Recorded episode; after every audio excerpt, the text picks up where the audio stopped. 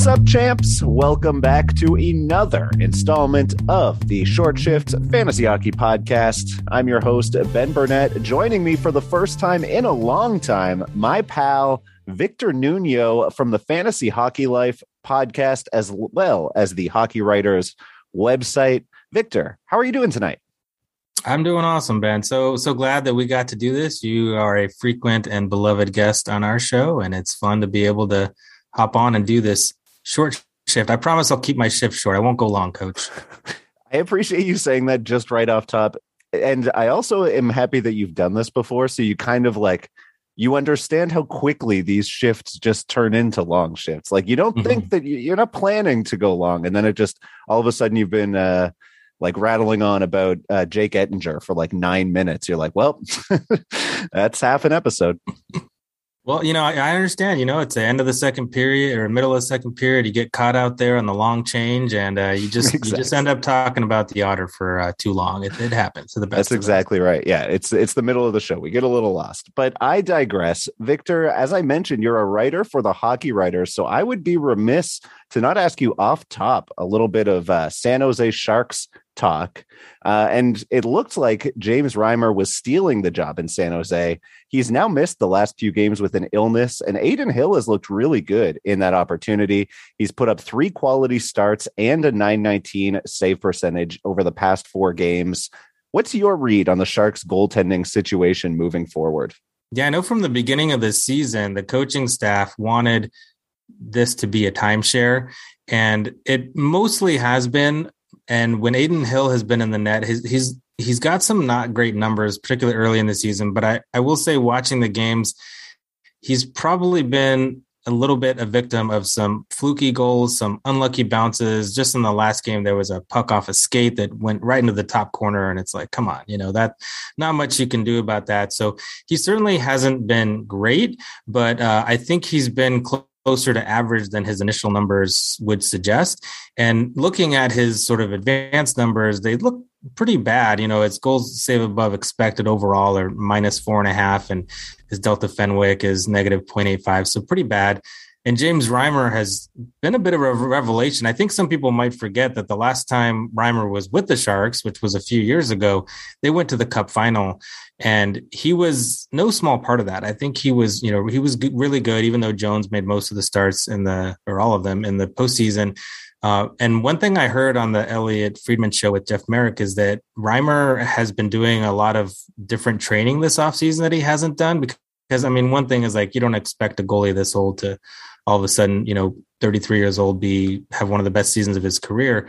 But apparently, he's been doing a lot of training with like VR, virtual reality, and and he just looks different. I must say, he looks much more calm in the past. His his hands has been kind of jittery and moving around a little bit too much. He just seems really patient in the net, and it, he just seems like he's in the zone.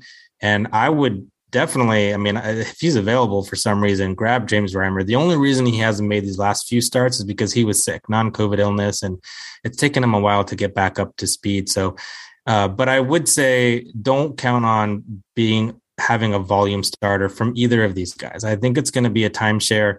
But I, I think what we're learning is that they can both be valuable because the Sharks are actually a pretty decent defensive team, which I know seems crazy to think about, but it's true. I mean, they're 11th in expected goals against per 60 in the league. That's that's that's the top, pretty much the top third of the league. So uh, I think either one can be valuable, but don't get your hopes up for a volume guy. Yeah, and I think uh, I guess the point to take from there is that when one of them does get sick or injured, the other has some legitimate value because if you're if you're a decent enough goaltender on a on a top half defensive team, then there can be some value reaped there. I, I am going to probably uh, put forward a new nickname for for James Reimer, VRJR for uh, virtual reality James Reimer. If that's Love his it. new thing, I'm into it. Love it. Yeah, let's make that go. All right, well, let's get into a couple of injuries that we should talk about tonight. I'm going to start in Pittsburgh, where it was announced today that Jake Guentzel is out week to week with a hand injury. With Gensel out of the lineup, it looks like Kasperi Kapanen is taking over on line one, and Dominik Simon was practicing with the power play one. I guess any interest in either Kapanen or Dominik Simon, Victor? And if so, do you have a preference between the two? Yeah, I definitely have a preference, although I don't I, this whole time with all these players in, in Pittsburgh sort of having some relevance, I haven't really been too into any of them. I wouldn't get super attached, but absolutely, Kasperi Kapanen, I think, is the is the better offensive player, and Dominik Simon is kind of an underrated defensive player. So you know, he's one of those guys that I think can get more of a leash from their coach because he he is good. You know, kind of throw him in any situation, and obviously anyone. Uh, we we've seen over the years that Sid can bring anyone to to relevance and have uh, you know really help them get the points. Although I was looking at some of Sidney Crosby's numbers uh, over the last year and previous years, and I mean, newsflash, he's still really good, but he has kind of trailed off a little bit, particularly in his defensive metrics, which makes me wonder if maybe they'll stick a more defensively reliable forward with him. But I think if it's offense you want and he's getting the opportunity, it's got to be Kapanen because he certainly has, in my in my opinion, more skill, more more to offer in that uh, respect than Dominik Simon. I agree. And we've seen Kapanen run hot as well on Pittsburgh over the past few years. And when he does, he he can have some fantasy, like sustained fantasy value, as he did uh, towards the end of last season. So I would be grabbing Kapanen. I could also see Simon being flexed out of that spot quicker than Kapanen, though I also don't think that the Pens are likely married to either in that spot. And they'll probably go with a hot hand um, regardless. I do think it's kind of interesting and nice for Erod Evan Rodriguez to uh, to kind of have the second winger, the second top line winger in Pittsburgh out week to week now with Rust and Guentzel out. I would think that Rodriguez has a bit more of a leash and he's been really good on that top line.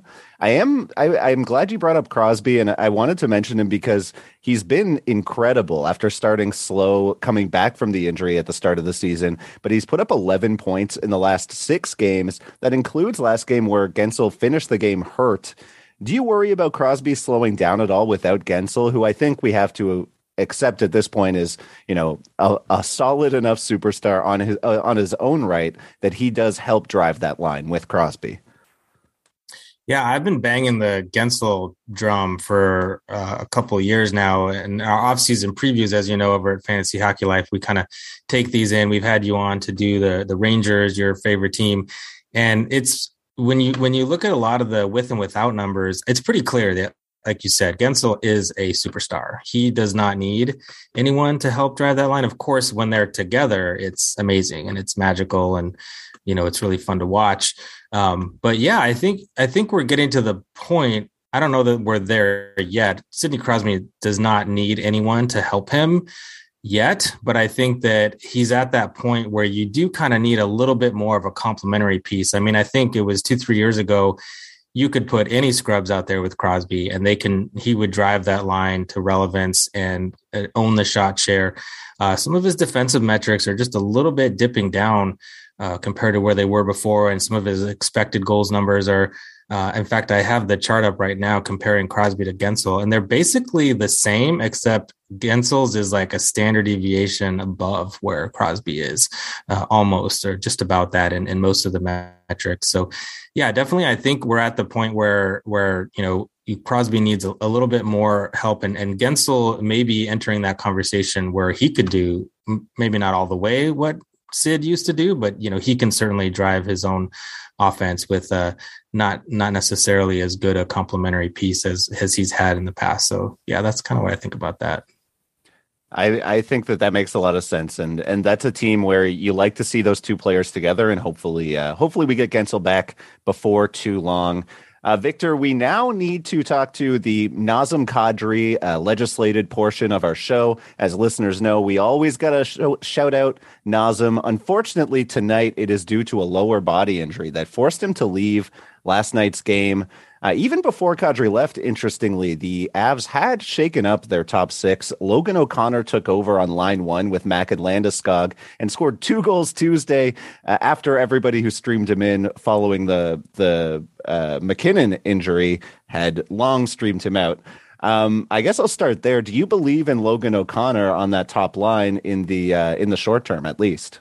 Yeah, it's really interesting about Logan O'Connor he is someone who I definitely you know didn't didn't think a whole lot about frankly. I was just kind of like oh placeholder you know kind of hasn't really ever had the huge offensive upside in my opinion.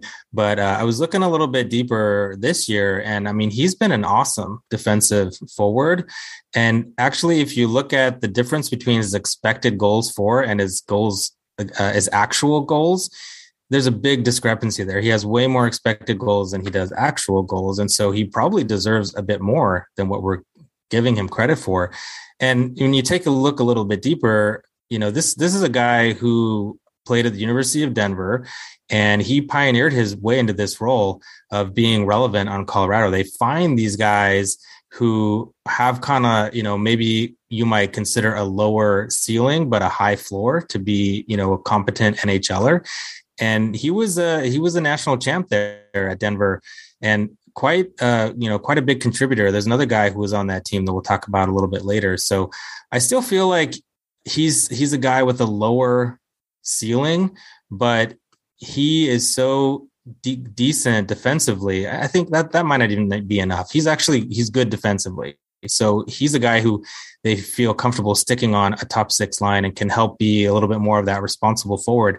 And anytime you're in that top six, as we know in Colorado, you're going to have the opportunity to get points. So I feel like um, he's evolving into a player that you kind of want to have. And I'm I'm lucky. I, I streamed him and Newhook on my Cupful team this week, and I'm feeling pretty good about that. Yeah, I agree with you that I um I have the same level of interest in Logan O'Connor now as I did uh, when when MacKinnon got injured because if he's going to stick on that top line and we saw Rantanen move down to a second line with Kadri in the last game, then I think that he's a, he's a fine stream, especially this week when the Avs play Friday and Sunday.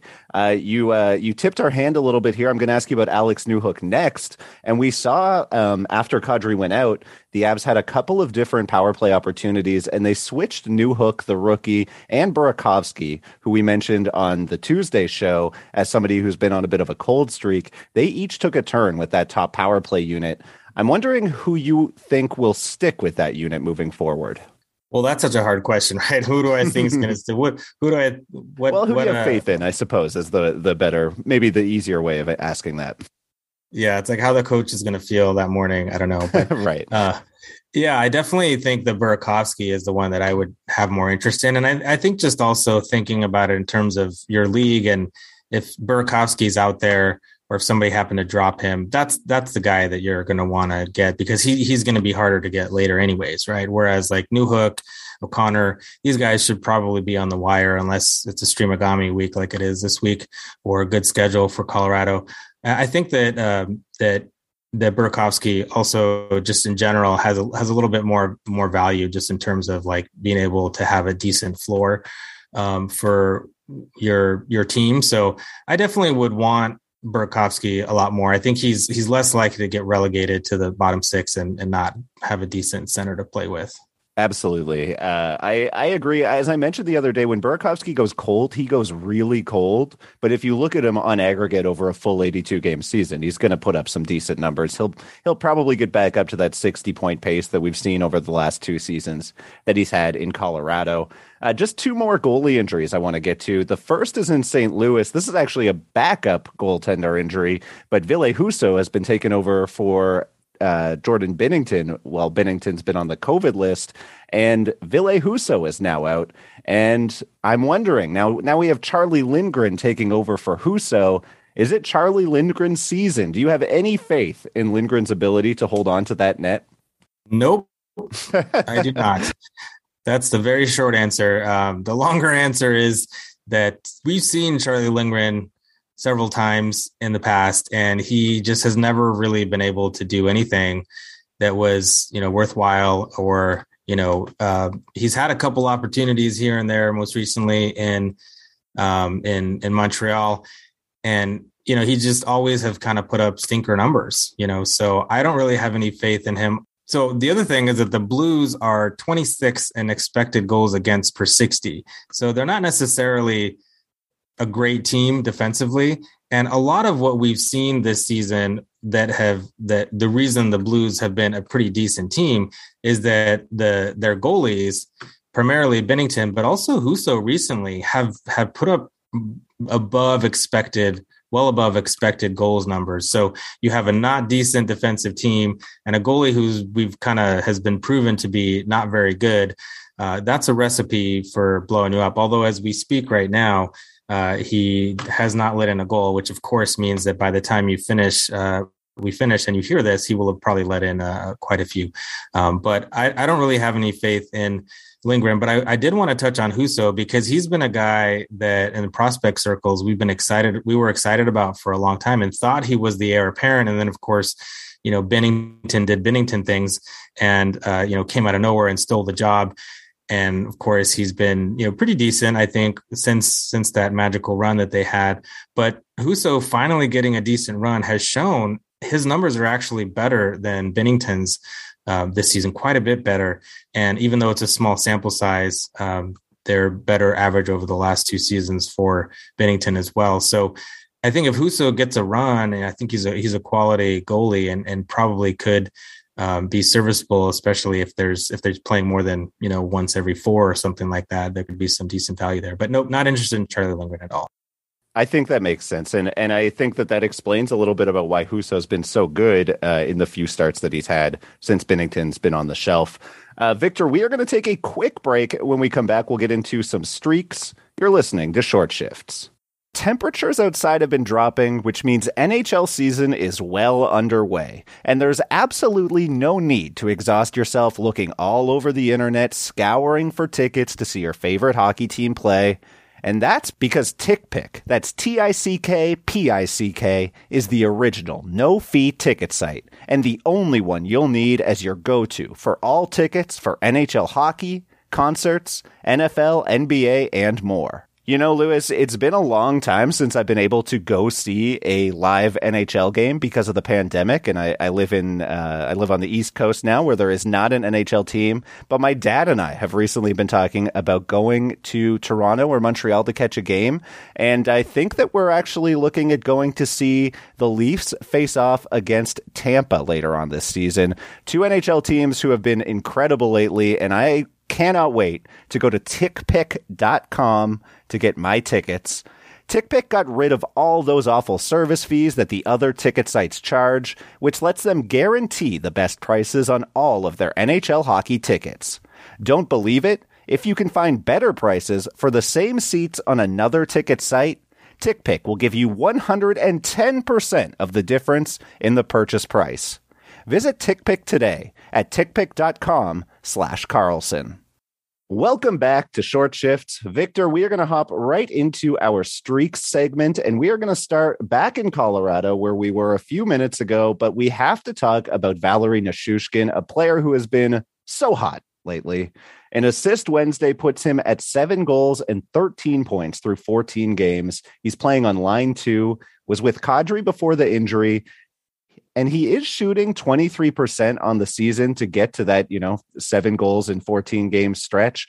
The on ice shooting percentage is through the roof, but he's seeing great even strength usage and on a very competent Avs power play too.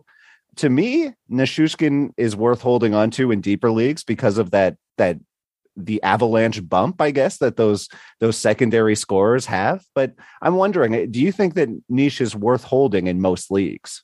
Yeah, I think so. I mean, it obviously he's got a Friday, Sunday stream here at over the weekend, and so that's good. But next week he's got a Tuesday, Thursday, Saturday. You know, not a great schedule. So I would definitely hold him through the weekend.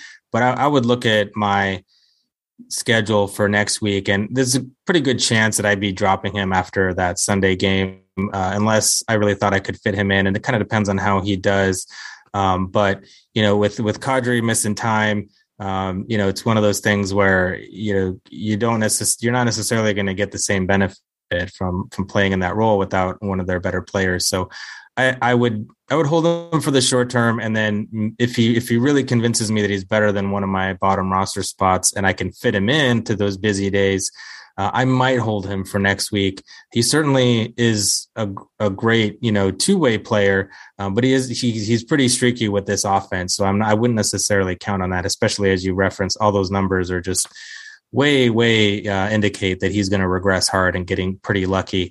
Uh, though uh, also, as you said, the Colorado guys can tend to do that for pretty decent stretches, and so there's certainly value there. But I, would be pretty quick on the draw to drop him uh, for schedule next week. Yeah, I think he's I think he's too tough for me to drop right now. You know, at least he's shooting. Um, he, he's getting a decent number of shots on goal for a guy who's uh, generally not really a shooter, and he is putting up points still. So I might hold on just for that hot streak. But I agree with you that like when he goes cold, it's I'm probably not holding the flame for too long. Uh, let's hop over to a cold streak in Philadelphia. Sean Couturier, a player who we've mentioned on the show. I know Brian and Elon have mentioned him on Keeping Carlson, but he stays so cold. And now with a new coach, you would hope that Couturier would jump back out of the cold streak. But no, just one assist in his last 10, three points in his last 16 zero goals on his last 42 shots spanning 14 games. Let's suppose that Couturier happens to be on the block in a league that you're in. Are you going out to put in that buy low offer on Sean Shawnee Coots? I don't think so. We actually just had this discussion today because we're in a dynasty together and defending champs, by the way. Should mention that. And thank you for doing that. I appreciate it. Yeah. And we were talking, I was talking to the Coots owner who uh, actually, and the trade ended up going through to a different GM after I told him no because uh, I don't necessarily think that the upside is huge there. Now, obviously, I don't necessarily, I don't think that what he's doing now is, is sustainable. I mean, he's only 29 and he's, you know, got good ice time and power play time, and his point pace is just really, you know, low compared to what it's been the last few seasons. Being a consistent, you know, 70 plus point guy that that whole time, and so he's obviously going to regress up a little bit, but I'm not sure that that the huge upside is there. I mean, everything in Philly appears to be broken, and yes, they made a coaching change, but not much has changed since that time. So it seems like there's maybe some bigger changes coming. I don't know if they're going to make a big trade or something like that, which shouldn't affect him too much. And he is still getting a ton of ice time, as I mentioned. So I, I don't know. That, that seems like a perfect buy low opportunity, but I think it depends on what you're getting in this in this dynasty league uh, the, there was far too much asked for what i expect to be a modest bounce back. Uh, but in a redraft league i think that you could if if you could offer you know something more more reasonable that you know maybe you had an excess of, of d or uh, you know a winger that's the other thing that's hard too is that being a center um, it, it can it can if you're in a points league you might be able to find a similar guy getting points uh, relative to what Couturier is getting, and so it might not be worth it. Um, but I'm I'm not going to be rushing out to give to send offers on the Couturier owner personally. I am going to disagree with you on this one. I think that he's a really excellent buy low opportunity. Um, the question is for sure there is risk there. I will say that you know he's on pace for 48 and he's he did have an 82 game pace above or of 70 or above for the preceding four seasons. And like you say i just don't see anything under the hood that suggests to me that there's some reason he can't get up to generally that area. You know maybe he's a 65 point guy or whatever this season. So i'd be willing to take the risk of putting out like a 60 point pace player now and and you know you're you're basically selling it to your trade partner as yeah i'm going to give you a little bit of a risk but you know i'm getting the upside or whatever. You get the safe play and and you get out of the cold streak but maybe it'll break right for me. That's that sort of thing i could get behind. I do think that there's risk there though because of the coaching change, and we just don't know what his usage will look like longer term with Mike Yeo at the helm. I do think the fact that Yeo is an internal uh, an internal promotion gives him a bit of an an upshot at keeping his his top deployment, but I, would say it remains to be seen. I, I, wouldn't call it a lock that he's going to uh, that he's going to get back up to the seventy point pace. But personally, I would buy because I think that the upside is there, and and I'm curious to see how that plays out. Uh, let's hop over to our final cold streak of the night, and it's in Anaheim. We have to talk about Troy Terry Terry came up on the Keeping Carlson patron only Discord group today. Folks were asking what to do with the man who had the 16 game point streak snapped a few weeks ago. At this point, Terry has gone nine games since the point streak ended. And in that stretch, he has just four points and just 12 shots. Three of those games, he has zero shots. I'm wondering, Victor, is Troy Terry uh, is the is the sell high window completely shut, and should Troy Terry managers be rushing to liquidate all their stock? Yeah, if it hasn't shut already, it's probably shutting very very soon. And I I this this discussion has come up in our fantasy hockey life Discord, and I was telling people weeks ago, sell, sell, sell, sell Troy Terry because the bottom is going to fall out. And no one wanted to. Of course, you don't want to sell when he's getting points every single game, goal, assist, multiple points.